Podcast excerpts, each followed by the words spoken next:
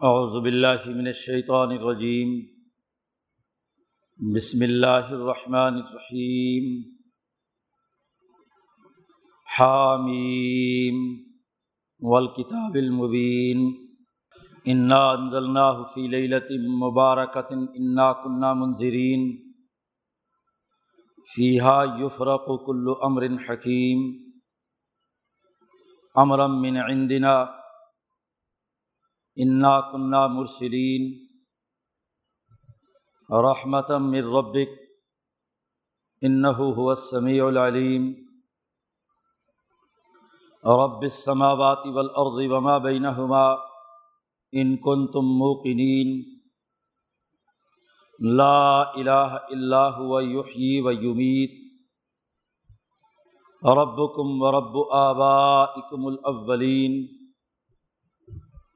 بل ہم فی شکی یلعبون۔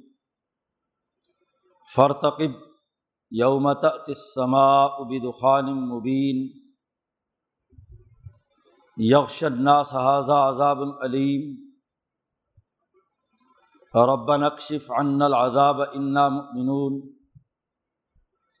انا لهم الذکر وقد جاءهم رسول مبین۔ ثم طول عنه وقالو معلم مجنون. انا کاشف العذاب قلیلا انکم عائدون. یوم نبتش البتشت القبرا انا منتقمون. ولقد فتنا قبلهم قوم فرعون وجاءهم رسول کریم اندو الیہ عباد اللہ انی لکم رسول الامین و اللہ تعلیٰ اللہ انی آتی کم بسلطان مبین و انی عزت بربی و ربی کم انتر جمون و علم تؤمنوا لی فاعتزلون. فدا رب انہا الاء قوم مجرمون.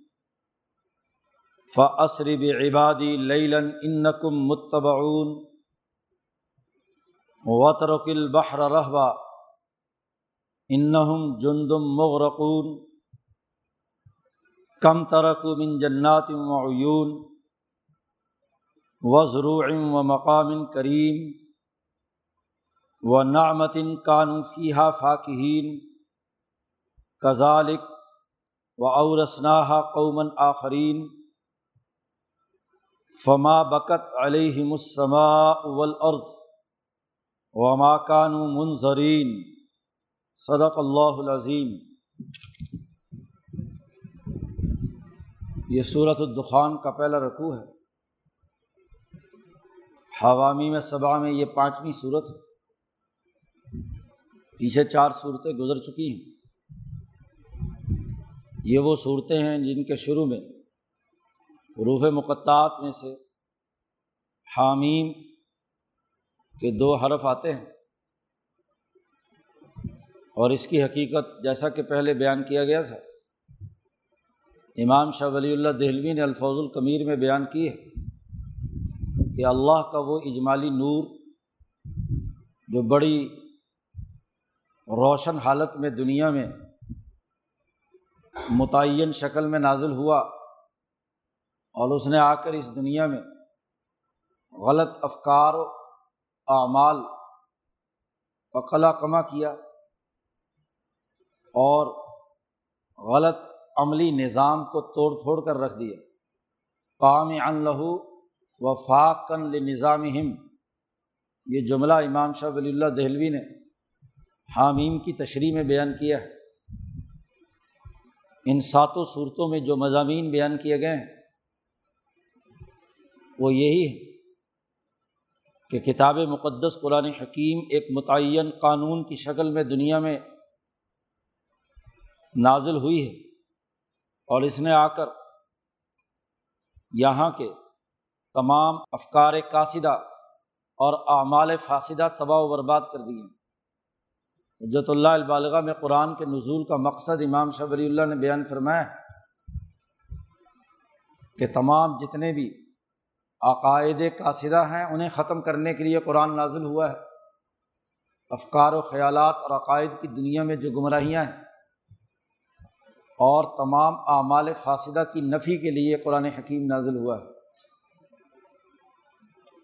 تو ان صورتوں کے مضامین ایک خاص ترتیب کے ساتھ انسانی معاشرے کے مختلف پہلوؤں میں پائے جانے والے غلط افکار اور باطل نظاموں کو توڑنے سے متعلق اہم رہنمائی دی گئی۔ سب سے پہلے صورت المومن تھی، جس میں ایمان اور کفر کا موازنہ کر کے ایمان کی متعین شکل جو حاملین عرش رشتوں کے یہاں طے شدہ تھی۔ اور دنیا میں رج المومن کی صورت میں ظاہر ہوئی تو ایمان کی اصل حقیقت اور ایمان سے متصادم جتنے غلط رویے اور تصورات ہیں، ان کی تردید کر کے ایمانیات کی حقیقت کو نکھارا گیا۔ پھر حامیم سجدہ میں وہ نور ایمانی جو عرش الہی پر متعین ہوا اور قرآن حکیم کے نزول سے پہلے مومن مردوں کے قلوب میں ظاہر ہوا۔ اس کی متعین شکل قرآن عربین کی صورت میں۔ آج حضرت محمد مصطفیٰ صلی اللہ علیہ وسلم پر نازل ہوئی ہے۔ کتاب مقدس قرآن حکیم کی صورت میں۔ اور پھر اس تعلیم پر، اس ایمانی حقیقت پر استقامت کا حکم دیا گیا ہے۔ صورت حامیم سجدہ میں، ان الدین قالو رب اللہ سمستقام تنزل علیہم الملائکہ، کہ اپنے نظریے پر، اپنی ایمانی حقیقت اور عقیدے پر ایسی استقامت کہ فرشتے جو ایمانیات کے متعین کرنے اور اس کی حفاظت پر معمور ہیں، وہ دنیا میں انسانوں پر نازل ہوتے ہیں اور اس بات کا اعلان کرتے ہیں کہ ولا تخاف ولا تحزن ایمان کی حقیقت بیان کی، اس پر استقامت کی نوعیت واضح کی۔ اور جب کوئی جماعت استقامت اختیار کر لیتی ہے اور حضرت سندھی نے وہاں استقامت کی تشریح کی کہ اپنے اس ایمانی نظریے پر پختہ تنظیم پیدا کر لے، اپنی اجتماعی طاقت خلافت باطنا کے تناظر میں وجود میں لے آئے، تو اب اس کی حکومت قائم ہونی اس کا اجتماعی نظام اگلے دائرے میں داخل ہونا ہے۔ اس کے لیے صورت الشورا لائے۔ جس میں باہمی مشاورت، حقیقی مشاورت سے اپنے نظم و نسق، داخلی نظم و نسق کو بھی اور قومی اور بین الاقوامی نظم و نسق کو بھی اس مشاورت کی اساس پر قائم کرتے ہیں۔ اس کا نام بھی صورت الشورا۔ تو امرحم شورا بین ان کے تمام معاملات باہمی مشاورت سے طے پاتے ہیں۔ اور اس مشاورت کی اثاسیات عبادات اور نماز سے لے کر ظلم کا مقابلہ کرنے، ظلم اگر ہو تو اس کا بدلہ لینے کہ جو بنیادی تصورات وہ واضح کیے گئے کہ اپنی اجتماعی مشاورتی طاقت کے ذریعے سے ظلم کا مقابلہ کرنے اور نظم و نسق قائم کرنے کے لیے کن امور کی پابندی کرنی چاہیے؟ وہ صورت الشورہ میں واضح کی۔ معاشی تعلیمات کے حوالے سے اس سے پہلے جو چوتھی صورت گزری ہے صورت الظخرف جس میں اس بات اور اس حقیقت کو واضح کیا گیا ہے کہ سرمایہ پرستی کسی صورت میں قابل قبول نہیں ہے۔ و رحمت ربی کا خیر مما یجمعون۔ جو یہ مال و دولت جمع کر رہے ہیں، سونا چاندی، خاص طور پر یہ اس تنظیم، اس جماعت کا ہدف نہیں ہے، بلکہ اس کے مقابلے میں اللہ کی رحمت قرآن حکیم کی صورت میں جو نازل ہوئی ہے، اس کے قانون کا نفاذ، معاشی تعلیمات سرمایہ پرستی کی نفی پر ہوں گی اینٹی کیپٹلسٹ ہوں گی۔ یہ بنیادی حقیقت پچھلی صورت میں بیان کی ہے۔ اب اس صورت مبارکہ میں صورت الدخان میں قومی انقلاب کے لیے جس جد وجہد اور کوشش کی ضرورت قومی انقلاب کا فیصلہ ہو چکا ہے، اس کے امور کیا ہیں؟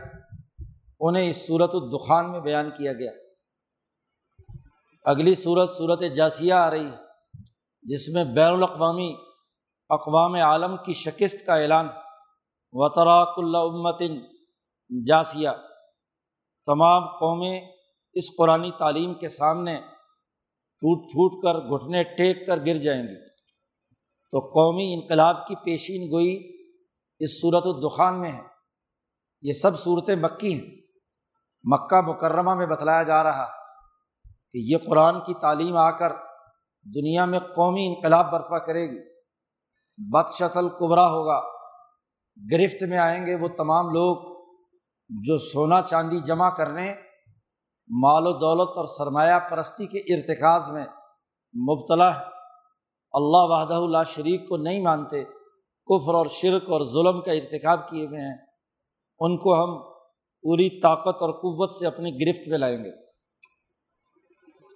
یہ تو اس صورت مبارکہ کی اس رقوع کا ربط اس صورت کا آغاز بھی حامیم سے ہوا ہے اور پھر قسم اٹھائی ہے کتاب مبین کی۔ پچھلی صورت کے شروع میں بھی یہی جملے آئے تھے، حامیم ول کتاب المبین۔ وہاں کہا تھا کہ انا انزلنا قرآن عربی ہم نے یہ قرآن عربی زبان میں نازل کیا ہے۔ یہ کسی غیر زبان میں نہیں ہے کہ تمہیں ہماری باتیں سمجھ میں نہ آئیں۔ سرمایہ پرستی کے خلاف جو قانون ہم بیان کر رہے ہیں، وہ تم عربوں کو سمجھ میں نہ آئے۔ تمہاری ہی زبان میں ہم نے گفتگو کی ہے۔ اور اس لیے گفتگو کی ہے کہ لال کم تاقلون کہ تم عقل مند بنو۔ اب اس صورت میں یہ بات واضح کی جا رہی ہے کہ قرآن حکیم کا جو نزول ہم نے کیا ہے، اس کا مقصد اور ہدف قومی سطح پر انقلاب برپا کرنا یہ اس لیے بات سمجھائی گئی ہے۔ اس لیے صورت میں کہا گیا آغاز میں کہ انا انزلنا فی لطم مبارکتن انا کنہ منظرین ہم نے یہ قرآن ایک بابرکت رات میں نازل کیا ہے اور اس کے نزول کا مقصد تمہیں انظار ڈرانا ہے، تمہارے خلاف انقلاب برپا کرنا ہے۔ منظر بن کر آئے ہیں رسول اللہ صلی اللہ علیہ وسلم۔ عقل اور شعور بڑھانے کے لیے ہم نے یہ کتاب نازل کی تھی اور عقلی سوالات کے جوابات دیے ہیں پچھلی صورت میں۔ لا کم اور اگر عقل شعور کا پروگرام آنے کے باوجود بھی نہ مانا جائے تو پھر یہ کتاب محض اصلاحی بعض کے لیے نہیں آئی، بلکہ یہ انقلاب برپا کرنے کے لیے بھی آئی۔ ہے اس لیے ایک طے شدہ رات میں لیلا مبارکہ میں ہم نے اسے قرآن حکیم کو نازل کیا ہے۔ اور وہ رات ایسی ہے کہ یفرق و کل امر حکیم، ہر جانچا اور پرکھا ہوا حضرت نے حکیم کا ترجمہ کیا۔ حضرت شیخ الہند نے جانچا اور پرکھا ہوا ہر حکم اس رات میں تقسیم کیا جاتا ہے۔ یہ وہ للت القدر ہے جو رمضان المبارک میں قرآن حکیم کے نزول والے رمضان میں، جس میں قرآن حکیم نازل ہوا، اس لیلہ مبارکہ کا تذکرہ ہے۔ نبی اکرم صلی اللہ علیہ وسلم پر قرآن حکیم کا نزول رمضان المبارک کے مہینے میں ہوا۔ جیسا کہ شروع صورت بقرہ میں بیان کیا گیا تھا کہ شاہ رمضان اللہ ان ضلع فی القرآن۔ یہ رمضان کا مہینہ وہ ہے جس میں ہم نے یہ قرآن نازل کیا ہے، جس میں قرآن حکیم کا نزول ہوا ہے۔ تو للت القدر وہ رات جس میں ہم نے اس کتاب مقدس قرآن حکیم کے بنیادی پیغام کو متعین کر کے لوہ محفوظ سے آسمان دنیا پر یعنی محمد مصطفیٰ صلی اللہ علیہ وسلم کے قلب اتھر اور آپ کے اعلیٰ دماغ پر نازل کیا ہے انزل نہ کہا ہے۔ قرآن حکیم نے کہیں تنزیل کا لفظ استعمال کیا ہے اور کہیں انزال کا لفظ استعمال کیا ہے۔ عربی میں کہتے ہیں انزال۔ دفعتاً، واحدتاً کسی چیز کا نیچے اترنا۔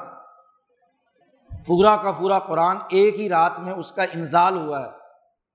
آسمان دنیا کہیے یا اجمالی طور پر نبی کرم صلی اللہ علیہ وسلم کی عقل آپ کے قل پر۔ تو آسمان دنیا میں ہم نے اسے نازل کیا۔ اور یہ قانون اور ضابطہ ہے۔ کہ ہم اگلے سال بھر کے تمام کام ایک طے شدہ شیڈول کے تحت للت القدر میں آسمان دنیا پر نازل کر دیتے ہیں۔ کائنات کا جو نظام اللہ نے ترتیب دیا ہے، اس میں احکامات مرتب اور متعین ہوتے ہیں۔ عرش الہی پر حملۃ العرش کے اجماع میں تو اجماع ملا اعلیٰ کو للت القدر کہا جاتا ہے۔ امام شاہ ولی اللہ نے اپنی کتابوں میں اس حقیقت کو واضح کیا ہے کہ للت القدر کیا ہے۔ شاہ صاحب کے نزدیک تقدیر اس کائنات کے سسٹم کو کہتے ہیں۔ اور سسٹم کا بنیادی تقاضا یہ ہوتا ہے کہ مرکزی سطح پر بالائی نظام میں قوانین اور ضابطوں اور احکامات کا طے ہونا اور پھر ان طے شدہ کاموں کو نیچے اس نظم و نسق چلانے والی انتظامیہ کے سپرد کرنا کہ یہ شیڈول ہے، یہ بنیادی امور ہیں، یہ پالیسی ڈاکومنٹ ہے، اس کا نفاذ اس ترتیب کے ساتھ اور ان نتائج کے ساتھ ہونا ہے۔ یہ تقدیر ہے۔ لازمی تقدیر جو اس پوری کائنات کے تکوینی نظام کی ہے۔ تو امور متعین ہوتے ہیں بالائی نظم میں اور وہاں حضیرت القدس کے اجماع میں اور وہاں بھی جو امور متعین ہوتے ہیں، وہ اختصام ملائے اعلیٰ کے بعد فضائے خدا بندی سے متعین ہوتے ہیں۔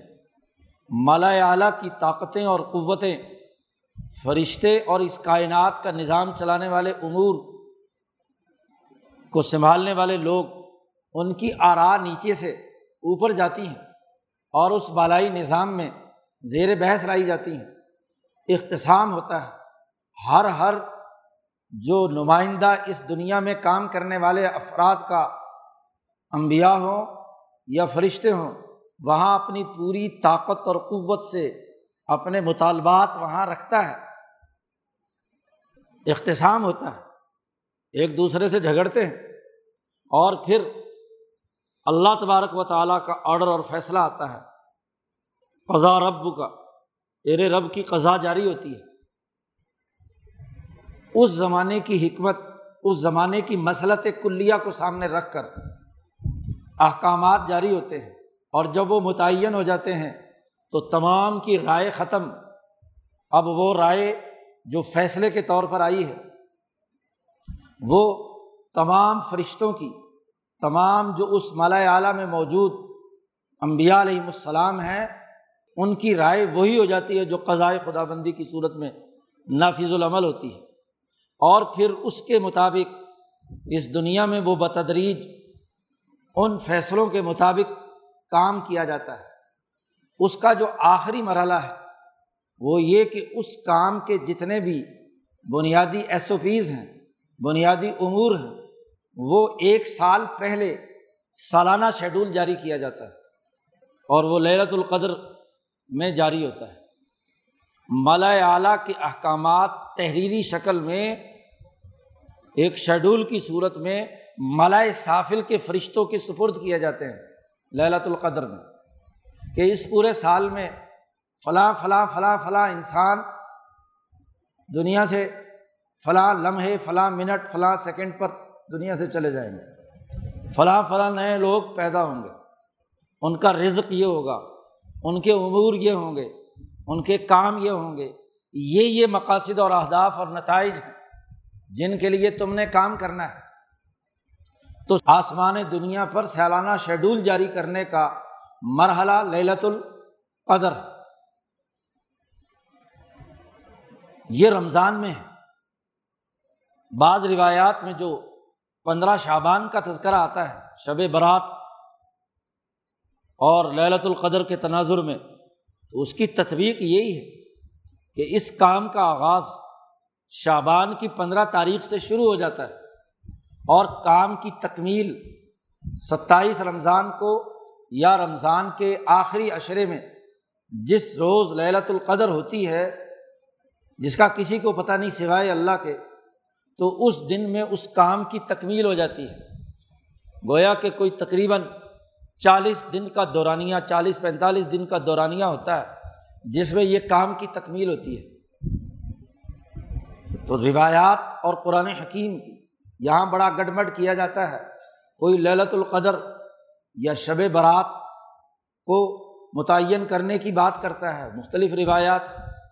تو امام شاہ ولی اللہ اور ولی اللہ فکر کے تناظر میں اس میں تطبیق کوئی تضاد کی بات نہیں ہے، کیونکہ امور سپرد کیے جاتے ہیں۔ ہر ہر فرشتہ جس جس کام پر مقرر اس کو اس کا شیڈول تھما دیا جاتا ہے۔ موت کے فرشتوں کو ان کا، رزق کے فرشتوں کو ان کا، اعمال کے جزا و سزا کے فرشتوں کو ان کا، تو انتظامیہ میں امور بانٹنے کا عمل ہے۔ آغاز پندرہ شابان سے اگر ان روایات کی تصحیح اور ان کی حقیقت تسلیم کر لی جائے، آغاز وہاں سے ہوا اور پورا رمضان کام ہوتے ہوتے ستائیس رمضان، اکیس رمضان، پچیس رمضان، انتیس رمضان، جیسے بھی اس للت القدر کی تکمیل ہوتی ہے، تو وہاں وہ کام مکمل کر لیا جاتا ہے۔ یہ قرآن حکیم میں جو للت القدر کا عمل امام شاہ ولی اللہ دہلوی فرماتے ہیں کہ یہ ایک للت القدر وہ ہے جو سالانہ ہے۔ ایک للت القدر وہ ہے جو پانچ سو سال کے بعد آتی ہے۔ ایک للت القدر وہ ہے جو ہزار سال کے بعد آتی ہے۔ اور ایک للت القدر وہ ہے جو نبی اکرم صلی اللہ علیہ وسلم پر اس کتاب مقدس قرآن حکیم کے نزول کے وقت آئی تھی۔ یہ للت القدر جو نبی اکرم صلی اللہ علیہ وسلم پر قرآن حکیم کے نزول کی شکل میں آئی تھی، یہ قیامت تک دوبارہ نہیں آئے گی۔ یہ کائنات کا وہ عالمگیر پروگرام دیا گیا ہے جو قیام، قیامت تک کے لیے شیڈول، اس کا بنیادی جو دستاویز ہے، اس کا جو بنیادی قانون ہے الکتاب المبین کی صورت میں وہ اسی وقت آ چکی ہے اور وہ دوبارہ نہیں ہوگی۔ کیونکہ نبی کے بعد کوئی نبی نہیں ہے۔ اور جب نبی کے بعد کوئی نبی نہیں ہے تو کوئی کتاب بھی دنیا میں نازل نہیں ہوگی۔ اس سے پہلے تو للت القدریں آتی رہی ہیں۔ وہ للت القدر بھی تھی جب موسا علیہ السلام پر تورات نازل ہوئی۔ وہ للت القدر بھی تھی پانچ سو سال کے بعد جو عیسیٰ علیہ السلام پر انجیل کی صورت میں نازل ہوئی ہے۔ لیکن وہ للت القدر جس میں کتاب مقدس قرآن حکیم نازل ہوئی ہے، وہ وہی ایک یونیک للت القدر ہے جس میں کتاب مقدس قرآن حکیم کا نزول ہوا ہے۔ تو وہ للت القدر کبھی دوبارہ نہیں آئے۔ ہزار سال کے بعد ہاں جی پانچ سو سال کے بعد، چونکہ امبیا کا نبوت کا دروازہ بند ہو چکا ہے مجدین پر اپنے دور کے رنگ کے مطابق اسی کتاب مقدس قرآن حکیم کی تجدید کے حوالے سے کشف و الہام کا ہونا الگ بات کہ کون اس ہزار سال میں مجدد کے طور پر آئے گا اور اس دین کی تجدید کے لیے کردار ادا کرے گا۔ اس کا حکم نامہ بھی اپنے ہی للت القدر میں جو جس وقت ان کے کام سپرد کیا جاتا ہے، تو اس وقت وہ جب اللہ کو کی طرف متوجہ ہوتے ہیں اور انہیں کو حکم دیا ہے، التمسوہا فلاشر الاواخر، تلاش کرو اس للت القدر کو آخری اشرے میں۔ تو جن پر جس درجے کے مطابق ان سے کام لینا مقصود و مطلوب ہوتا ہے، ان کے مطابق ان کے اوپر اپنے اگلے ایک سال کا، دس سال کا اپنی زندگی کے جو بنیادی امور ہیں، وہ ان کے اوپر اللہ کی طرف سے اس کتاب مقدس قرآن حکیم کی تجدید، اس کے عملی نظام، اس کے عملی نفاذ کے حوالے سے ان کے اوپر وہ احکامات آ جاتے ہیں۔ اور پھر عام مسلمان اپنے جیسی ان کی استعداد اور صلاحیت، اس کے مطابق ان کی موت و حیات، ان کے اعمال، ان کا کردار، ان کی انقلابی جد وجہد جیسی وہ دعا مانگتا ہے، جیسے وہ اپنے لیے اہداف متعین کر کے اللہ سے، کے سامنے گر گڑاتا ہے، اس کے مطابق اس کے فیصلے ہو جاتے ہیں۔ تو ہم نے اس کتاب مقدس کو فی لطم مبارکتن، ایک بابرکت رات میں نازل کیا ہے۔ ایسی برکت والی رات ہے جب اس قرآن حکیم کا نزول شروع ہوا۔ فرشتے نے آ کر حضور سے کہا اقرا بسم ربی کلدی خلق۔ جی پہلی ابتدائی آیات نازل ہوئیں تو کل پر پانچ آیات کا نزول ہوا اور آسمان دنیا پر اس کا مکمل انزال ہوا۔ تنزیل بتدریج اس آسمان دنیا سے یا عقل نبی سے۔ جی اور جبرائیل علیہ السلام کے واسطے سے بتدریج اس کا تنزیل کل پر تیئیس سال کی مدت میں مکمل ہوا۔ اور یہ کس لیے ہوا؟ انا کنہ منظرین قرآن اور کتاب مقدس بابرکت رات میں ہم نے نازل کی کہ ہم یہ بات تمہیں کہہ سنانے والے۔ حضرت نے ترجمہ منظرین کا کیا۔ کہ کہہ سنانے والے واضح اور دو ٹوک پیغام انظار کا، انقلاب کا تمہیں سنانے کے لیے یہ نازل کیا ہے۔ دنیا بھر کے قیامت تک جتنے بھی سرمایہ پرست دولت جمع کرنے والے، انسانیت دشمن، تکبر اور غرور کرنے والے ہیں، ان کے انظار کے لیے ہم نے یہ کتاب نازل کی ہے۔ اور یہ رات ایسی ہے کہ یوفرق و کلو امر حکیم، ہر جانچا پرکھا ہوا، بالکل ہر حوالے سے پرفیکٹ حکم۔ اس رات میں تقسیم کیا جاتا ہے، انتظامیہ کے حوالے کیا جاتا ہے کہ اس کے مطابق انہوں نے اپنا اگلا سال گزارنا ہے۔ اور یہ امر، یہ حکم، یہ آڈر جو فرشتوں کے سپرد کیا جاتا ہے امرم من دنا یہ امر ہمارے پاس سے جاری ہوا ہے، اللہ پاک فرماتے ہیں۔ مالا سے جاری ہوا ہے، عرش الہی سے جاری ہوا ہے۔ این دنا جمع کا سگا قرآن حکیم جہاں بھی استعمال کرتا ہے۔ ذات باری تعلیٰ اپنی نسبت سے، وہاں حضرت سندھی فرماتے ہیں، اس سے مراد مالا اعلیٰ کی وہ اجتماعی طاقت، اجماع المالا اعلیٰ ہے۔ کہ مالا اعلیٰ کے اس اجماع کی طرف سے یہ یہ ذمہ داریاں تمہارے سپرد کر کے ہم نے بھیجی ہیں۔ اور انہیں تقاضوں کے لیے ہی ان نا مرسلین۔ بے شک ہم رسول بھی بھیجنے والے ہیں۔ کتاب بھی نازل کی ہے اور انہیں امور کو نافذ کرنے کے لیے ہم نے رسول بھی متعین کر دیا ہے کہ یہ رسول یہ کردار ادا کرے۔ رسالت اس کا تعین بھی کیا ہے۔ نبی اکرم صلی اللہ علیہ وسلم کی دونوں بیستوں کا، ایک بیست رسول اکرم صلی اللہ علیہ وسلم کی ہے۔ جو قومی اور بین الاقوامی انقلاب کے حوالے سے اور بین الاقوامی انقلاب کے لیے ایک بیست رسول اللہ صلی اللہ علیہ وسلم کی وہ ہے کہ جس کے ذریعے سے رسول رسول نبی یعنی خلفۂ راشدین، وہ بھی رسول کے رسول بن کر کردار ادا کریں۔ عمر فاروق رضی اللہ تعالیٰ عنہ نے ایک بڑا اچھا فیصلہ کیا۔ تو حضور صلی اللہ علیہ وسلم نے ارشاد فرمایا کہ الحمد للہ رسول کا رسول صحیح فیصلے کرنے کی اہلیت کا حامل بن گیا۔ تو وہاں رسول کا لفظ خود نبی اکرم صلی اللہ علیہ وسلم نے اپنے فرض دادا کے لیے استعمال کیا۔ تو انا کنہ مرسرین ہم ہی بھیجنے والے ہیں رسول۔ کیونکہ کوئی قانون نافذ العمل بغیر انسانی انتظامی نظم و نسق کے نہیں ہو سکتا۔ اس لیے افراد کا بھیجنا بھی ضروری ہے۔ خالی حکم تحریر شدہ کتاب میں نازل کر دیا، یہ کافی نہیں، اس لیے ساتھ رسول بھیجا، کیوں؟ رحمت مر رب کا تیرے رب کی رحمت، تیرے رب کا انعام ہے کہ اس نے انسان بھی انتظامیہ کی شکل میں بھیجے اور کتاب بھی بھیجی، طے شدہ قانون اور ضابطہ بھی دیا تاکہ اس قانون کے مطابق وہ نظم و نسق انسان اپنے اپنے حالات کے مطابق ان مطلوبہ مقاصد کے حصول کے لیے اپنا انتظامی نظم و نسق اور اس کی مہارت کا مظاہرہ کریں۔ رحمت ربک ان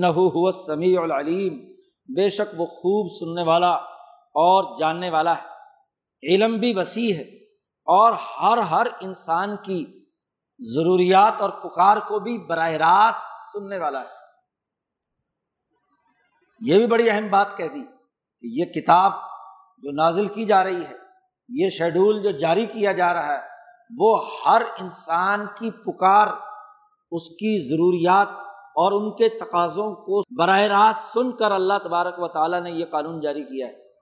اور ہر چیز سے باخبر ہو کر، بالائی نظم، بغیر سنے اور بغیر جانے کوئی حکم جاری کرے، تو اس میں غلطی ہو سکتی ہے۔ آپ کے پاس پورا ڈیٹا نہیں۔ آپ نے پورے طریقے سے لوگوں کو سنا نہیں تو آپ کے ڈسیزن میں غلطی ہو سکتی ہے۔ کہا، نہیں ان سمیع العلیم۔ آمریت کے معاشروں میں یہ ہوتا ہے کہ وہاں سنے بغیر فیصلے جاری ہوتے ہیں۔ جانے بغیر، علم کے بغیر قضا جاری ہوتی ہے۔ لیکن یہ جو نظام ہے، کتاب مقدس قرآن حکیم کی صورت میں آیا ہے، یہاں ایسا معاملہ نہیں ہے۔ اللہ تبارک و تعالیٰ ہر بندے کی سنتا ہے براہ راست۔ اس کی پکار، اس کے مطالبات، اس کے حقائق ذات باری تعالیٰ تک پہنچتے ہیں۔ اور ایک زمانے میں انسانوں کی کیا ضرورت ہے، کیا تقاضا ہے؟ اس کے مطابق امرم من عندنا، ہماری طرف سے حکم جاری ہوتا ہے۔ اس لیے کہا ان سمیع العلیم۔ اور ذات باری تعالیٰ کا معاملہ اتنے وسیع سمیع و علیم کی حیثیت سے ایسا کیوں ہے؟ اس لیے کہ رب سماوات والارض وما بینہما، کہ وہ رب تبارک و تعالیٰ آسمان و زمین اور اس کے درمیان جتنے بھی معاملات ہیں، ان کا پروردگار ہے، پرورش کرنے والا ہے۔ جب ایک بندہ، ایک مظلوم دل سے اسے پکارتا ہے، تو وہ عرش الہی کو جھنجھوڑتا ہے۔ اختصام مالا اعلیٰ میں اس کی رائے بھی کردار ادا کرتی ہے۔ وہ بھی اپنے اس سائیکل کو جو نیچے سے اوپر تک فرشتوں کا مقرر کیا ہوا ہے، اس مظلوم کی پکار بھی، اس کی دعا بھی ہاں جی اس کی آواز بھی عرش الہی تک پہنچتی ہے۔ ولو کا نہ کافرن اگرچہ کافری کیوں نہ اس کی بھی سنی جاتی ہے۔ اس لیے کہا، مظلوم کی بد دعا سے بچو۔ اس لیے کہ وہ براہ راست عرش الہی تک پہنچتی ہے۔ تو فیصلہ سازی میں تمام مظلوموں کی پکار تمام انسانوں کی آواز شامل ہے۔ اس کی شمولیت کے احساس پر یہ کتاب نازل ہوئی ہے۔ یہ کوئی اندازے سے حکم جاری نہیں کر دیا۔ یہ کوئی آمریت کے اصولوں پر جاری نہیں کر دیا۔ یہ انسانوں کی اجتماعی پکار اور ان کے تقاضے کے مطابق یہ کتاب نازل ہوئی ہے۔ قرآن کہتا ہے کہ شاید تمہیں یہ یقین نہ ہو کہ میری پکار اللہ تک پہنچی کہ نہیں پہنچی۔ قرآن کہتا ہے، ان کن تم موکنین اگر تم یقین رکھتے ہو تو ہر انسان کی پکار اللہ تک پہنچتی ہے۔ اسی لیے یہاں وقف لازم ضروری ہے کہ عرب سماواتی ولاد وما بینا ہما وہ رب ہے آسمان اور زمین کی تمام چیزوں کا پرورش کرنے والا ہے۔ اور پرورش کرنے والا اپنی کسی مخلوق سے بے خبر، لا علم، اور اس کی نہ سننے والا ہو، ایسا نہیں ہو سکتا۔ ان کن تم موکنین اگر تمہارے قلب کو یقین ہے، ایمان کی حالت ہے، تمہارے قلب میں جو نقطۂ نورانی ہے، تمہاری روح کے ذریعے سے جو تمہارا رابطہ اس خدا سے ہے، جب تم اس خدا کو سامنے رکھ کر پکارو گے، تو ضرور اللہ تبارک و تعالیٰ سنتا ہے۔ اس لیے کہا اجیب اداوت داعی ایزا دعانی، جب کوئی پکارنے والا مجھے پکارتا ہے، تو میں ہر پکارنے والے کی بات کو سنتا ہوں، اس کا جواب دیتا ہوں۔ اور وہ جواب اسی صورت میں ہے کہ اس کی اس پکار اور دعا کے مطابق للت القدر میں اس کے لیے فیصلے ہوتے ہیں۔ یقین کی کیفیت کے ساتھ اگر کرتا ہے، اور اگر بے یقینی ہو، اپنے نظریے پر اعتماد ہی نہ ہو، شک کی حالت ہو، تو یہی کفر کی حالت ہے جس کو قرآن نے آگے کہا، لا الہ الا ہوا، یحیی و یمیت۔ یقین کرو کہ اللہ کے علاوہ کوئی خدا نہیں۔ وہی زندہ کرتا ہے اور وہی مارتا ہے۔ موت و حیات کا فیصلہ بھی اسی لہرت القدر میں فرشتوں کے سپرد کیا جاتا ہے۔ وہی جب مارتا ہے اور زندہ رکھتا ہے، تو زندہ رکھنے والے کا رزق، اس کا علم، اس کا شعور، اس کا نظم و نسق، اس کا انتظامی، سیاسی، معاشی تمام معاملات بھی وہی کرتا ہے۔ رب وہ تمہارا رب بھی ہے۔ تمہیں بھی پالتا ہے، تمہاری بھی پرورش کرتا ہے۔ اور وہ رب آبا اکم الاولین، تمہارے سے پہلے تمہارے آبا و اجداد کا بھی رب ہے۔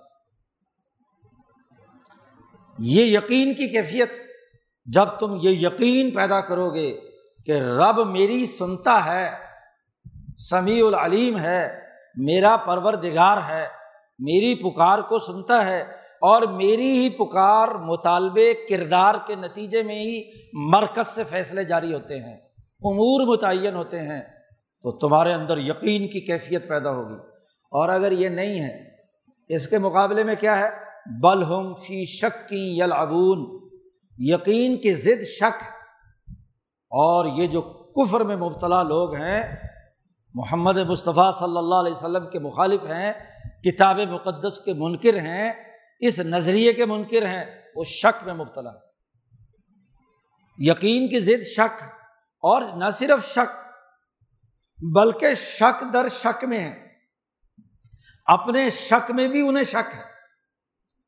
اس لیے پیچھے ایک جملہ استعمال کیا تھا کہ شک کے مریب جس شک میں بھی شک ہو، اور یہ جو شک میں شک ہونا ہے، یا شرد شک در شک میں ہونا ہے یہ یل ابون یہ کھیل تماشا ہے۔ رائے وہ ہوتی ہے جو یقین کی بنیاد پر ہو۔ یہ چاہیے ہے، یہ مطالبہ ہے، یہ ہونا چاہیے۔ اور وہ حقائق کی بنیاد پر ہو، یقینیات کی بنیاد پر ہو، طے شدہ نظریے اور مستحکم نظم و نسق کی بنیاد پر ہو تو وہ تو رائے ہوتی ہے۔ اور آج ایک رائے، کل دوسری رائے، پرسوں کو تیسری رائے۔ شکو کو شبہات میں مبتلا ہے۔ بس جدھر کی رائے آئی، جدھر کی بات سنی، جدھر کا اخبار پڑھا، جدھر کا میڈیا پڑھا، جدھر کی کہانی سنی، وہیں کی طرف رائے ہو گئی۔ تو وہ رائے تو مشکوک ہے۔ وہ تو کھیل تماشا ہے۔ وہاں فیصلہ سازی نہیں ہو سکتی۔ وہاں تماشا ہوتا ہے۔ وہاں آرا، فضول اور لغ بیان کی جاتی ہیں، جن کا حقائق کے ساتھ کوئی تعلق نہیں ہوتا۔ امور کے ساتھ کوئی تعلق نہیں ہوتا۔ فیصلہ سازی میں تو رائے یقین کی بنیاد پر ہوتی ہے اور یقین کچھ حقائق کی بنیاد پر ہوتا ہے۔ درست معلومات اور درست چیزوں کے سننے سنانے سے رائے قائم ہوتی ہے اور جب رائے قائم ہو جاتی ہے تو جب تک جو پہلے رائے قائم کی تھی اس کے حقائق نہ بدل جائیں، اس وقت تک رائے بدلنا شک کی حالت ہے۔ جی کسی بھی کام کے کرنے کے لیے آپ جب رائے دیتے ہیں سو فیصد نہیں تو اسی نوے فیصد۔ اور امور چلانے کے لیے فقہ نے جو قانون اور ضابطہ بیان کیا ہے، کم از کم ضن غالب تو ہو۔ آپ کو کم از کم ساٹھ ستر فیصد تو ہو۔ پچاس سے نیچے جا آ گیا آپ کی بات اور وہ بدل رہی ہے تو شک کی حالت۔ وہ شک کی حالت۔ یا سو فیصد ہو یا کم از کم اسی نبے فیصد رائے تو ہو، غالب زن تو ہو، تو تب رائے رائے ہوتی ہے۔ تو شک کے ساتھ کھیلنا، یہ کفر کی علامت بل ہم فی شکی یلعبون، یہ شک میں مبتلا ہے اور کھیل تماشے میں لگے ہوئے ہیں۔ اب قرآن حکیم کے مقابلے پر جو آرا دے رہے ہیں، اس کا قرآن حکیم نے پیچھے تجزیہ کیا کہ اللہ کے لیے بیٹیاں مان رہے ہیں۔ اولاد مان رہے ہیں۔ پہلے تو یہ کانسیپٹ ہی غلط کہ اللہ کی کوئی اولاد ہے۔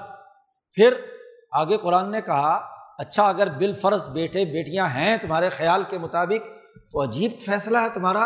اگر خوشخبری تمہیں دی جائے کہ تمہارے گھر بیٹی ہوئی ہے، تو تمہارا چہرہ کالا سیاہ ہو جاتا ہے۔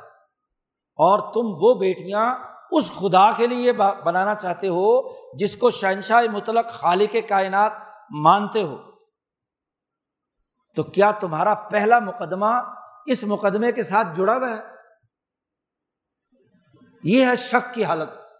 جس شک کے ساتھ کھیلنا ہے، تو آرام میں اگر شک پیدا ہو جائے اور وہ شک در شک میں مبتلا ہو جائے، تو کوئی قطعی تعین نہیں ہوتا۔ اس لیے رسول اللہ صلی اللہ علیہ وسلم نے فرمایا، بلکہ اللہ پاک کا قول نقل کیا کہ انا آئندہ ضن ابدی بھی، میں اپنے بندے کے ساتھ اس کے گمان کے مطابق فیصلے کرتا ہوں۔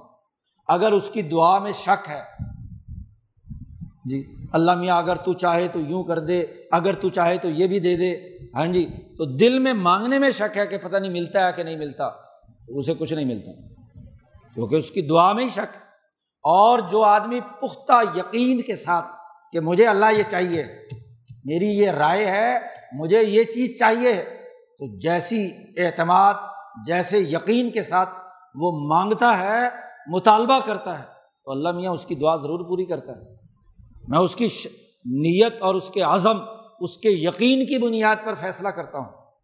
بخاری میں روایت آتی ہے، نظر ابن مالک، جو انس ابن مالک کے چچا ہیں، ان کا واقعہ آتا ہے۔ ان کی بہن اس کے ہاتھ کاٹنے کا کوئی چوری ووری کی معاملہ وہ حضور صلی اللہ علیہ وسلم تک پہنچا تو انہوں نے قسم اٹھا کر کہا کہ اللہ کی قسم میری بہن کا ہاتھ نہیں کاٹا جائے گا۔ حضور صلی اللہ علیہ وسلم نے کہا کہ تم نے یہ قسم اٹھا کر کیسے بات کر دی؟ اللہ کا قانون ہے۔ اگر فاطمہ بنتے محمد بھی چوری کرتی تو اس کا ہاتھ بھی کاٹ دیا جاتا۔ تم نے اتنی بڑی بات کیسے کہہ دی؟ اس نے کہا اللہ کی قسم نہیں ہاتھ کاٹا جائے گا۔ جی۔ کچھ دیر کے بعد ابھی معاملہ عدالت میں ہی چل رہا ہے۔ جس کا ہاتھ کٹا وہ آئے اور انہوں نے کہا کہ جی ہم معاف کرتے ہیں، ہمیں اس کی دیت دے دو۔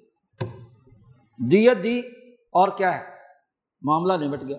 تو نبی کرم صلی اللہ علیہ وسلم کا وہاں جملہ ہے کہ اللہ کے کچھ بندے ایسے بھی ہیں کہ جب وہ اللہ کی قسم اٹھا کر کوئی بات کہہ دیں تو اللہ تعالیٰ وہ پوری کرا دیتا ہے کیونکہ اس کی رائے کی پختگی اور اس کا اعتماد، اس کا عزم، اس کا یقین کی کیفیت نے اللہ نے اس کے لیے کیا راستہ نکال دیا۔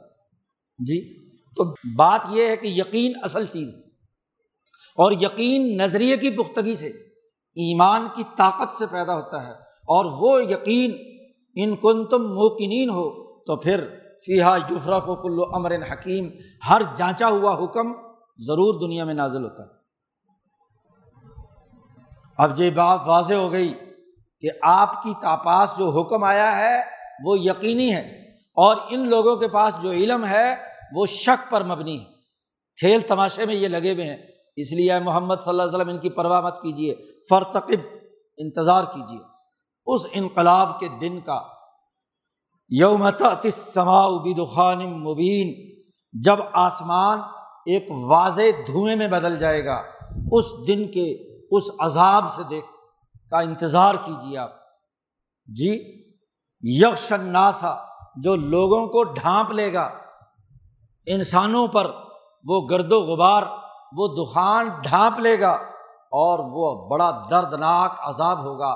حاضہ عذاب العلیم یہ بڑا ہی دردناک عذاب ہوگا۔ جب آسمان دھوئیں میں بدل جائے گا، آسمان دھواں چھوڑے گا گیس خارج ہوگی تو اس وقت انسانوں کے لیے بڑا ہی دردناک اور عذاب کا دن ہوگا۔ آپ اس دن کا انتظار کیجیے اب یہاں اس دخان مبین کی تشریح میں خود صحابہ میں آرا کا اختلاف عام طور پر مفسرین حضرت عبداللہ ابن عباس رضی اللہ تعالیٰ عنہ کی رائے کے مطابق بات کرتے ہیں اور عبداللہ ابن عباس فرماتے ہیں کہ یہ دخان مبین آخر میں جب قیامت آنے والی ہوگی، آخری جو اس دنیا پر عذاب آنا ہے، وہ دھوئیں کا عذاب۔ اور یہ دھواں وہی ہے جس دھوئیں سے خود آسمان بنا تھا۔ قرآن نے کہا ہے، پیچھے گزرا کہ سمستوا اللہ پاک نے استوا السما کیا، وہی دخان فقول اللہ پچھلی صورت ابھی گزرا حامیم سجدہ میں۔ کہ آسمان پر اللہ نے استفاع کیا۔ پہلے زمین کی تشکیل اور تخلیق کا تذکرہ ہے، پھر آسمان کی تخلیق کا تذکرہ ہے۔ اور فرمایا کہ آسمان اپنی تخلیق سے پہلے ایک دھواں تھا وہیا دخان۔ تو جب قیامت آئے گی، تو یہی آسمان جب ٹوٹ پھوٹ کا شکار ہوگا، تو دھوئیں میں بدل جائے گا۔ یہ دھواں بن جائے گا۔ اور یہ دھواں جو ہے یہ انسانوں کے لیے ایک عذاب کی کیفیت ہے۔ جو اس وقت زندہ لوگ موجود ہوں گے، ان کے لیے یکشن ناسا ان کا دم گھٹے گا، کیونکہ آکسیجن کم ہو جائے گی۔ آلودگی پھیل جائے گی، پوری فضا گھٹن زدہ ہوگی، اور جب سانس رکے گا، گھٹے گا، اور سانس نہیں آئے گا، تو بڑی ہی اذیت ناک کیفیت ہوتی ہے۔ آدمی کو سانس نہ آ رہا گھٹن ماشاء اللہ آج کل جو ہم ہاں جی سپرے کر رہے ہیں، وائرسز پھیلا رہے ہیں، تو ہمارے گلوں کو ہی پکڑ رہا ہے نا۔ سانس کے مسئلے بن رہے ہیں۔ یہی عذاب ہے۔ یوش الناس حاضہ عذاب العلیم۔ لیکن یہ عبداللہ ابن عباس رضی اللہ تعالیٰ عنہ کی رائے ہے۔ حضرت عبداللہ ابن مسعود رضی اللہ تعالیٰ عنہ جو فقہائے صحابہ میں بہت اونچا مقام رکھتے ہیں۔ عبداللہ ابن عباس تو گیارہ بارہ سال کے بچے تھے جب حضور صلی اللہ علیہ وسلم کا وصال ہوا ہے۔ اور عبداللہ ابن مسعود وہ فقی صحابی ہیں کہ جو پانچویں مسلمان ہیں۔ شروع دن سے حضور کے ساتھ رہے، حضور کی صحبت میں رہے۔ صاحب النعلین والوسادہ آپ کا لقب ہے۔ کفش بردار تھے حضور کے جوتے اٹھانا، مسلح اٹھانا، لوٹا پانی۔ ہاں جی آپ کا آسا آپ کی خدمت کے لیے ہر وقت خادم کے طور پر حضور کے ساتھ رہتے تھے۔ تو ہر بات پر نظر رکھنا فقاہت اور سمجھ کے ساتھ۔ جی یہ ابن مسعود کی خصوصیت ہے۔ ابن مسعود رضی اللہ تعالیٰ نے عبداللہ ابن عباس کی جب یہ بات سنی، تو انہوں نے بڑی سختی سے تردید کی کہ عبداللہ ابن عباس درست بات نہیں کہہ رہے، بلکہ یہ دخان تو آ چکا۔ اور یہ مکے والوں پر اللہ کا عذاب تھا۔ یہ جو بدخان مبین کا جو لفظ آیا ہے، یہ معجزہ ہو چکا۔ کیسے؟ ابن مسعود فرماتے ہیں کہ جب حضور صلی اللہ علیہ وسلم نے مکے والوں کی شدید اذیت کے بعد ان کے لیے ایک بد دعا کی تھی۔ ہجرت کر کے جب حضور مدینہ آئے تو سات سالوں کے قحط کی بد دعا کی تھی۔ اے اللہ ان کے اوپر وہ قحط مسلط کر جو حضرت یوسف علیہ السلام کے زمانے میں سات سال تک مصر والوں پر آیا تھا۔ کیونکہ ان کی معاشی طاقت اور قوت ظلم و جبر کا ہدف بن رہی تھی، اس لیے نبی اکرم صلی اللہ علیہ وسلم نے ان کی معاشی طاقت توڑنے کے لیے، کیونکہ معاشی طاقت ٹوٹے گی تو سیاسی طاقت اور قوت ٹوٹے گی۔ تو حضور کی اس بد دعا کا اثر ابن مسعود رضی اللہ تعالیٰ عنہ فرماتے ہیں کہ یہ ہوا کہ غزبۂ احزاب کے بعد کا یہ معاملہ ہے۔ جی کہ مکے والوں پر ہاں جی ایک عرصے تک ایک سخت عذاب مبتلا ہوئے۔ کیا قحط پیدا ہو گیا؟ مکے پر قحط پیدا ہو گیا۔ کھانے پینے کے لیے کچھ نہیں۔ کئی کئی دنوں کی بھوک ان پر مسلط ہو گئی۔ اور اسی زمانے میں سمامہ بن آسال رضی اللہ تعالیٰ عنہ جہاں سے گندم اور ہاں جی ان کے لیے کھانے پینے کی چیزیں مکہ آتی تھیں، اس قبیلے کے وہ سردار سمامہ بن آسال مسلمان ہو گئے۔ سمامہ بن آسال جب گرفتار ہو کر حضور کے پاس آئے، تو حضور نے کہا، چھوڑ دو۔ وہ گئے، غسل کیا، آئے مسجد میں حضور کے سامنے کلمہ پڑا اسلام قبول کر لیا۔ اور جیسے ہی مسلمان جماعت کا حصہ بنے اور انہوں نے حالات دیکھا، سیاسی رہنما اور لیڈر تھے۔ اس لیے انہوں نے دیکھا کہ گندم کی جو سپلائی لائن مکہ جا رہی ہے، اگر وہ کاٹ دی جائے تو یہ مکے والوں کی معاشی طاقت ٹوٹے گی، سیاسی طاقت بھی ٹوٹ جائے گی۔ انہوں نے جا کر آڈر جاری کر دیا اپنے علاقے میں کہ یہاں سے گندم کا ایک دانہ بھی مکہ نہیں جانا چاہیے۔ اب گندم بند، کھانے پینے کو کچھ نہیں۔ اس زمانے میں مکے والوں کی حالت یہ ہے کہ بھوک سے نڈھال اور آسمان پر نظر دوڑاتے ہیں تو دھواں ہی نظر آتا ہے بھوکوں کو۔ بھوک کی جب حالت ہو تو دم گھٹتا ہے۔ یوں محسوس ہوتا ہے حلق میں دھواں آ رہا ہے۔ تو پورے مکے کی فضا پر قحط کی وجہ سے گرد و غبار پھیل گیا۔ بارش نہیں ہوئی۔ گرد و غبار کی وجہ سے سانس گھٹنا شروع ہو گیا۔ لوگ مرنے لگے۔ اور اسی موقع پر ابو سفیان حضور کے پاس آئے ہیں۔ انتہائی ہاں جی قسم پرسی کی حالت میں حضور کے پاس آئے اور رشتے کا واسطہ دیا۔ جب مدینہ آنے کا ان کا پتہ چلا تو ام حبیبہ، حضور صلی اللہ علیہ وسلم کی زوجۂ محترمہ، ان کی بیٹی ان سے ملنے کے لیے کمرے میں آئے۔ انہوں نے وہ بستر لپیٹ دیا جس پر حضور صلی اللہ علیہ وسلم بیٹھتے تھے۔ ابو سفیان نے کہا، بیٹی، یہ کیا باپ کے آنے پر بسترا لپیٹ رہی ہے؟ ام حبیبہ نے کہا کہ تم اللہ کے دشمن رسول اللہ کے بستر پر اللہ کا دشمن نہیں بیٹھ سکتا۔ باپ ہونے کا رشتہ میرا تمہارے ساتھ۔ رسول اللہ کے بستر کے ساتھ تمہارا کیا تعلق؟ جھٹکا۔ اچھا خاصا جھٹکا لگا۔ اور پھر حضور سے سفارش کی کہ کم از کم خونی رشتے کا لحاظ کر لو کہ وہ جو گندم ہماری بند کی ہے سماما نے اسے مہربانی کر کے پرچہ لکھ دو کہ اس کو کیا ہے۔ جیسے یوسف کے بھائی یوسف کے پاس گندم لینے آئے تھے اور گندم کی بھیک مانگی تھی اور کہا تھا وہ تصدق علینا تو ابو سفیان نے بھی حضور سے کہا کہ صدقہ خیرات ہی کر دو، گندم کھول دو۔ تو یہ جو دورانیہ ہے جی سات سال تک مکے میں کہت پڑنے کا، اس کہت نے جو وہاں ہاں جی صورت حال پیدا کی، اس کو کہتے ہیں عبداللہ ابن مسعود کہ یہ دخان مبین تھا یکشن ناس تھا حاضہ عذاب العلیم قومی انقلاب تھا۔ مولانا سندھی کہتے ہیں کہ ابن مسعود جو زیادہ فقی ہے، وہ اس قومی انقلاب کی نشاندہی کر رہے ہیں۔ اور پھر اسی کا اثر ہے کہ بدشت القبرا ہوا کہ بدر سے لے کر فتح مکہ تک مختلف مرحلوں میں مکے والوں کو اللہ نے اپنی گرفت میں لیا، جس کی تفصیل آگے آ رہی ہے۔ یکشن نا سے حاضہ عذاب العلیم اور اب نقشف ان العذاب ان منون اے ہمارے پروردگار، ہم سے یہ عذاب دور کر دے۔ ہم ایمان لے آئیں گے۔ مکے والے بھی یہ پکارنے لگے کہ اگر یہ عذاب محمد مصطفیٰ ہم سے دور کر دیں گے تو ہم بات مان لیں گے۔ ابو سفیان نے بھی یہ پیشکش کی، لیکن جیسے عذاب ٹلا تو قرآن کہتا ہے ان الحم الذکر ان کو نصیحت کیسے حاصل ہوگی۔ وقت جا اہم رسول المبین اس سے پہلے تیرہ سال رسول مکہ مکرمہ میں گزار کر آئے ہیں۔ اس وقت تو بات مانی نہیں۔ اب ان کو نصیحت کہاں حاصل ہونے والی ہے؟ طول عنہ۔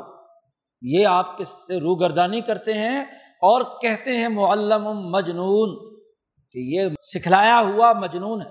کہتے تھے کہ ایک رومی غلام ہے۔ وہ ان کو کچھ باتیں رات کو سکھا دیتا ہے۔ صبح کو یہ اللہ کا پیغام بنا کر بیان کر دیتا ہے نوز نبی اکرم صلی اللہ علیہ وسلم کے بارے میں کہتے ہیں۔ بجائے بات سمجھنے کے، اس کے بارے میں شک در شک سازشی نظریہ۔ یہی ہوتا ہے نا کہ جی یہ حضور جو ہے، یہ کوئی نہ کوئی ان کے پاس کہیں سے آتا ہے، کوئی پیغام لے کر آنے والا۔ یہ وہاں سے گھڑ کر ہمارے سامنے باتیں بیان کرتے ہیں۔ معلم مجنون۔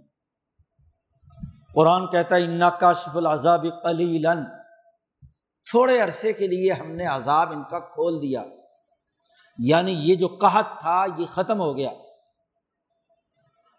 اس آیت کا سیاق و سباق عبداللہ ابن مسعود کی تفسیر کے علاوہ نہیں ہو سکتا۔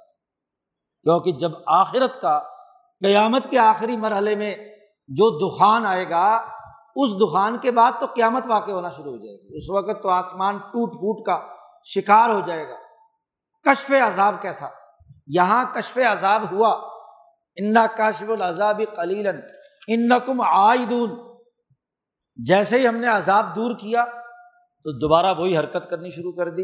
وہی لوٹ کر وہی ہاں جی کام کرنا شروع کر دیا۔ ظلم اور تکبر کا گندم بحال ہوئی سمامہ ابن آسال سے۔ تو فوراً پھر کیا ہے؟ وہی کفر و تکبر بات نہیں ماننی۔ جی۔ انکار کر دیا۔ لیکن یاد رکھو، یوم نب تشل بد شتل کبرا ہم ایک بہت بڑی گرفت میں ان کو گرفت میں لینے والے ہیں۔ انا منتقبون۔ ہم ان سے انتقام لیں گے۔ ہم ان سے انتقام لیں گے۔ اور انتقام لیا۔ کیسر و کسرا کو شکست دی۔ ابو جال کی اس پوری طاقت کو شکست دی۔ یہ دین غالب کیا۔ جی دنیا میں غلبے کا عمل ہوا۔ قرآن حکیم نے یہاں واضح کیا ہے کہ یہ پیغام شک سے بالا تر، یقین کی بنیاد پر ہے اور جو شک میں مبتلا ہیں، ان کی رائے بدلتی رہتی ہے۔ آج رائے تھی کہ کہت دور ہو جائے، مصیبت دور ہو جائے تو تیری ضرور مانیں گے۔ اور ادھر سے کیا، جیسے مصیبت دور ہوئی، پھر رائے بدل گئی۔ شک کی حالت پیدا ہو گئی۔ دونوں تفسیروں میں کوئی ٹکراؤ کی بات نہیں ہے۔ شاہ صاحب کا جو نظریہ تطبیق ہے، اسے پیش نظر رکھیے۔ صحابہ کرام کی آرا ایک مفہوم کلی کے مختلف افراد کی نشاندہی کرتی ہیں۔ حجت علیہ السلام مولانا محمد قاسم نانوتوی نے فرمایا کہ قرآن حکیم کی آیات مفاہیم کلیہ رکھتی ہیں اور ان مفاہیم کلیہ کا ایک فرد ایک صحابی نے بیان کر دیا۔ یعنی دنیا میں جو عذاب خاص مکے والوں پر آیا قحط کی صورت میں، وہ بھی اس نبتش البد شکل کوبرا کا ایک حصہ ہے۔ اور جو اپنے عباس بیان کر رہے ہیں قیامت سے پہلے جو آئے گی، تو وہ بھی کیا ہے، اس گرفت اور اس ہاں جی پکڑ کا ایک حصہ ہے۔ وہ ایک، وہ فرد بھی ہے، یہ فرد بھی ہے۔ اور ان دونوں کے درمیان بھی اقوام عالم میں وقتاً فوقتاً جو بھی متکبر ظالم قوموں کے خلاف انقلابی جد وجہد اور کوشش کرنے والے ہیں ان کے ساتھ بھی ایسا معاملہ ہو۔ جی۔ تو یہ ایک عالمگیر قانون بیان کیا ہے۔ اس لیے یہ جھگڑا کرنے کی ضرورت نہیں ہے کہ کس صحابی کی بات کو ترجیح دے کر دوسرے صحابی کی بات کو ضرور رد کرنا ہے۔ آرا ہیں اور ان آرا کے مطابق تطبیق اسی صورت میں ہو سکتی ہے کہ آرا ایک مفہوم کلی کے افراد ہیں۔ جو تفقع اور بصیرت رکھنے والے اور امور کو سمجھنے والے ہیں۔ ان کو مختلف آرا کے تحلیل و تجزیہ کرنے میں ایک وسعت نظری اور تطبیق کی صورت کو سامنے رکھنا ہے۔ تطبیق پیدا کرنے کی اہلیت ہوگی تو صحیح آپ فیصلے تک پہنچ سکتے ہیں۔ اور اگر آرا کے الجھاؤ میں ہاں جی یہ ہاں جی موازنہ کرنا شروع کر دیں اور ان کی کشتی لڑوانا شروع کر دیں تو تماشا لگ سکتا ہے، کسی حتمی فیصلے تک نہیں پہنچا جا سکتا۔ یہ بنیادی بات قرآن کے بارے میں کہی۔ نبی اکرم صلی اللہ علیہ وسلم کے قومی انقلاب، بین الاقوامی انقلاب کے متعلق کہی اور پھر اس کی تائید اور دلیل کے لیے موسا علیہ السلام کے واقعے کے کچھ بنیادی اجزاء بیان کیے جا رہے ہیں اور یہ واقعہ کئی جگہ پہلے بیان ہو چکا ہے۔ اختصار کے ساتھ قرآن نے ہاں جی نبی اکرم صلی اللہ علیہ وسلم کی اس پر نازل ہونے والی یہ کتاب اور آپ کی اس حکمت عملی کی وضاحت اس واقعے کے تناظر میں کی۔ قرآن کہتا ہے بالکت فتح نہ قبل ہوں ان ظالموں، متکبروں، ان مکے والوں سے پہلے ہم نے قوم فرعون کی آزمائش کی تھی۔ وجہ اہم رسول کریم، ان کے پاس ایک باعزت، بہت ہی معزز رسول ہم نے موسا علیہ السلام بھیجے تھے۔ ان کو یہ پیغام دیا تھا، ان ادو الیہ عباد اللہ اللہ کے سفرد کر دو اپنے آپ کو، انی لکم رسول الامین میں تمہارے لیے واضح اور امانت والا پیغام لے کر آیا ہوں، رسول امین ہوں، معتبر رسول بن کر آیا ہوں۔ وہ اللہ تعالیٰ اللہ اللہ کے خلاف بغاوت مت کرو۔ اس پورے سسٹم اور نظام کی بغاوت مت کرو۔ انیاتی کم بسلطان مبین۔ میں تمہارے پاس واضح دلائل لے کر آیا ہوں۔ سلطان مبین ان معجزات کی صورت میں ہاں جی واضح کی، تورات کی صورت میں۔ ان آیات کی صورت میں جو پیچھے جن کی تفصیل ہاں جی نویں پارے میں گزر چکی ہیں، وہ واضح دلائل لے کر آیا۔ انی اوز تو بربی بربی کم تم میری مخالفت کرتے ہو، مجھے سنسار کرنا چاہتے ہو، تو میں اپنے رب کی پناہ میں آتا ہوں۔ میرا رب بھی ہے، تمہارا رب بھی ہے۔ ان ترجمون، کہ تم مجھے سنسار نہیں کر سکو گے۔ اللہ کی پناہ میں آتا ہوں تمہارے سنسار کرنے سے۔ وہ علم تو بنو لی اور اگر تم مجھ پر ایمان نہیں لاتے ہو فرونیوں تو فات ضلون میرے راستے سے ہٹ جاؤ۔ بنی اسرائیل کو جن کو میں آزادی دلانے کے لیے آیا ہوں، میں ان کو لے کر جانے والا۔ ہوں میرے راستے سے ہٹ جاؤ۔ سنا فدا ربا انہوں نے اپنے رب کو پکارا۔ یقین کی اعلیٰ ترین حالت میں اللہ کو پکارا اور پکار کر کہا ہے اللہ ڈسیزن کیا، فیصلہ لیا، امر متعین کیا، اللہ سے مطالبہ کیا۔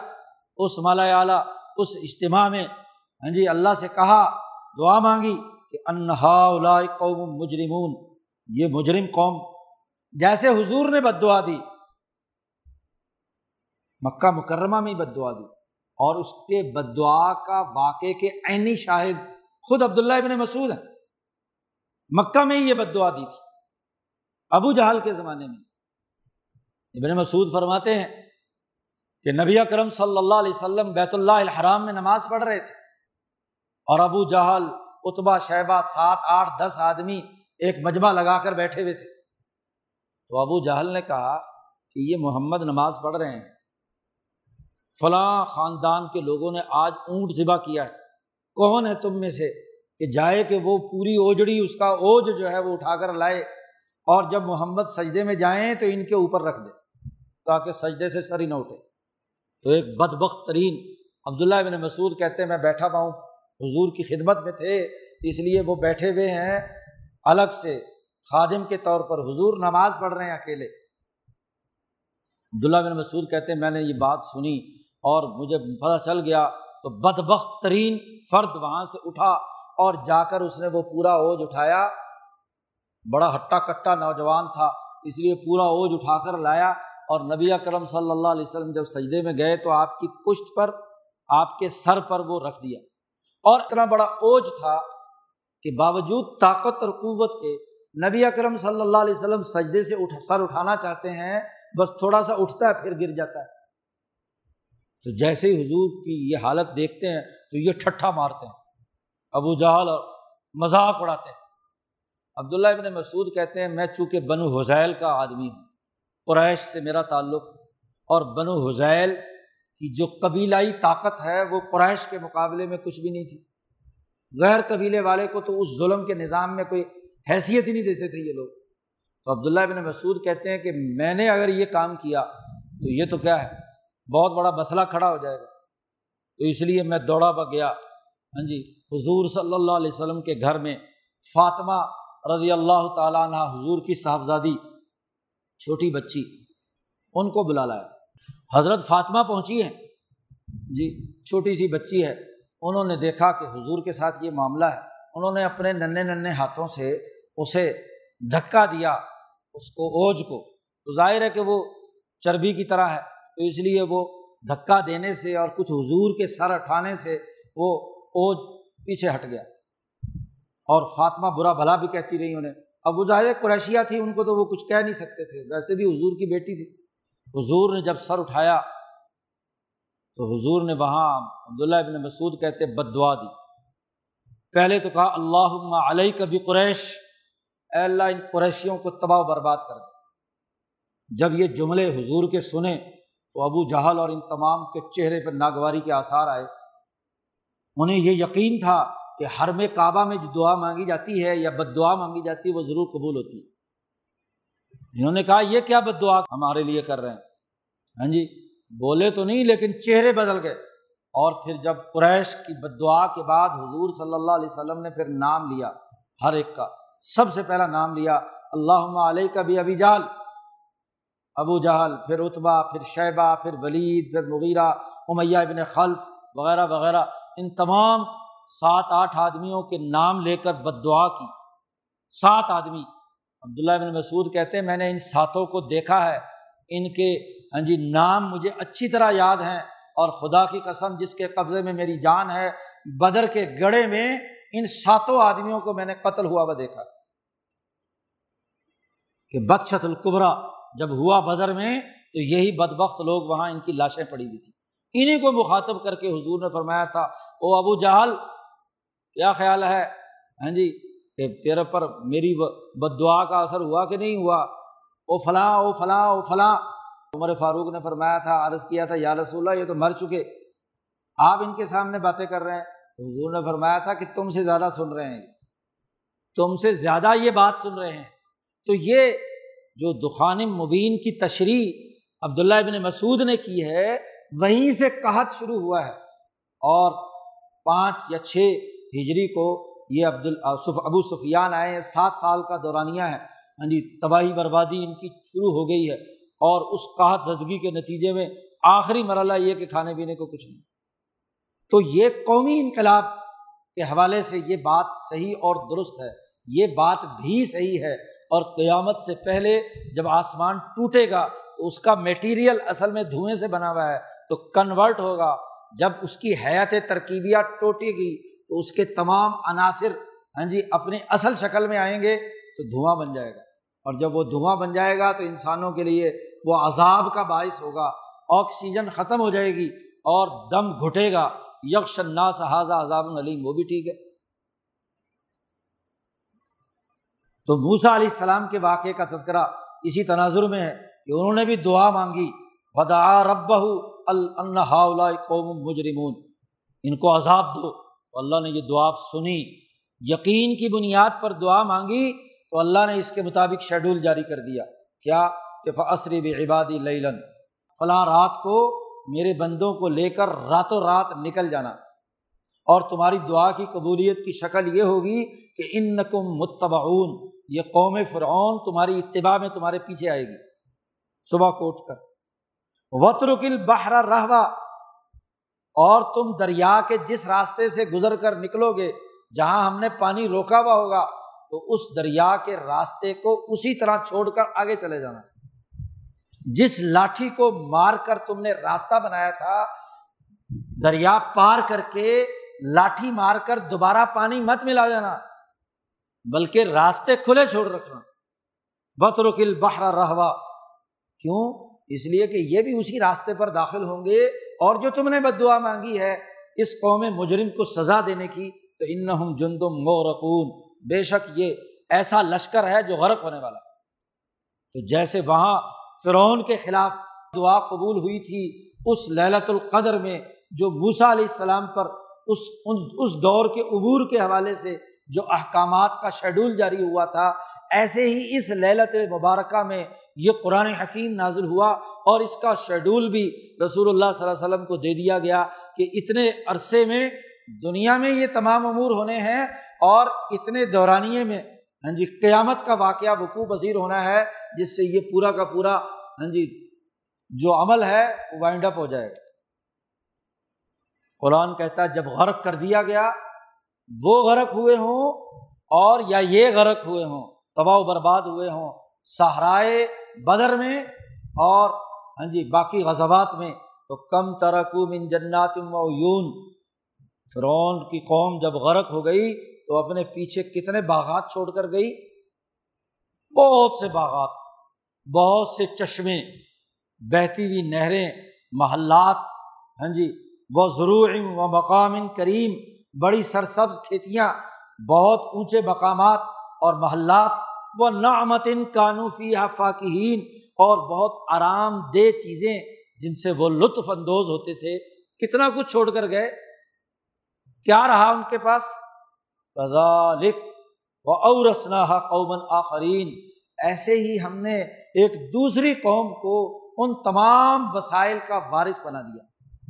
فرونیوں کی تباہی بربادی کے بعد ان کی تمام چیزوں کا وارث بنی اسرائیل کو بنا دیا۔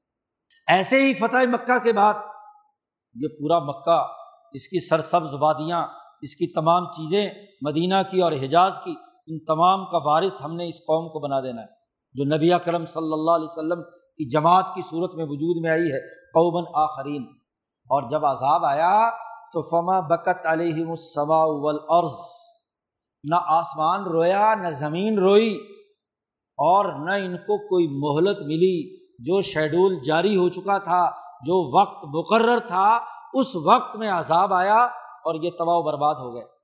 آسمان اور زمین رونے کا کیا مطلب؟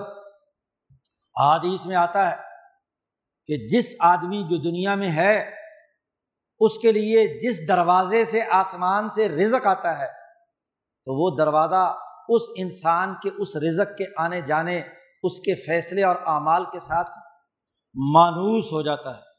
اور اگر وہ عمل نیک ہے، عمدہ ہے، اس کے لیے اچھے فیصلے ہیں، اور جب وہ آنا جانا اس دروازے سے بند ہو جاتا ہے، آسمان کے اس دروازے اور سوراخ سے، تو وہ روتا ہے کہ وہ نیک اعمال ہاں جی اچھے اعمال میرے ہاتھ سے گزر کر اس بندے تک نہیں پہنچے۔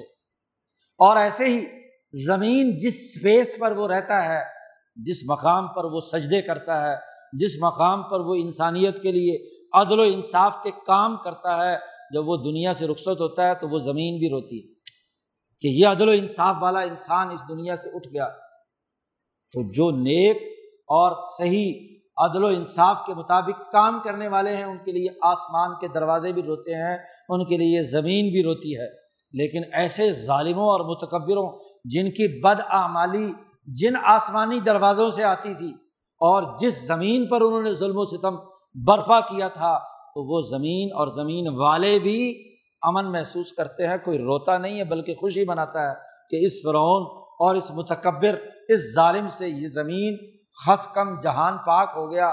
آسمان کا وہ دروازہ بھی خوشی مناتا ہے کہ یہاں سے جو ظلم اور تکبر کے اعمال اوپر جا رہے تھے، وہ رک گئے۔ اسی کو قرآن نے کہا، فما بکت علیہ مسما اول عرض نہ آسمان رویا اور نہ زمین ان پر روئی۔ وہ ماں کانو منظرین، اور ان کو کوئی مہلت بھی نہیں ملی، جو شیڈول طے ہوا تھا کل امت اجل۔ ہر قوم کے لیے ایک طے شدہ وقت مقرر ہے، اور جب وہ اجل آ جاتی ہے، تو لا یس تقدمون ساتم جی ولا یستا خرون نہ وہ آگے ہوگی نہ پیچھے۔ اس طے شدہ وقت میں وہ تمام اعمال ہونے ہیں، کیونکہ لیلا مبارکہ میں ہم نے جو شیڈول جاری کر دیا ہے، وہ حتمی اور قطعی ہے۔ اور اس کے مطابق تمام امور سر انجام پانے ہیں۔ یہ قرآن حکیم نے قومی انقلاب سے متعلق جو بنیادی اثاثی امور اور اس کی جو شیڈولنگ ہے، اس کو واضح کیا اس پہلے رقوع میں اور پھر اس پر آگے مزید دلائل بنی اسرائیل کے تناظر میں قرآن حکیم نے بیان کیے اور نتائج بھی آخری رقوع میں بیان کیے۔ اللہ تعالیٰ قرآن حکیم کو سمجھنے اور اس پر عمل کرنے کی توفیق عطا فرمائے۔ اللہ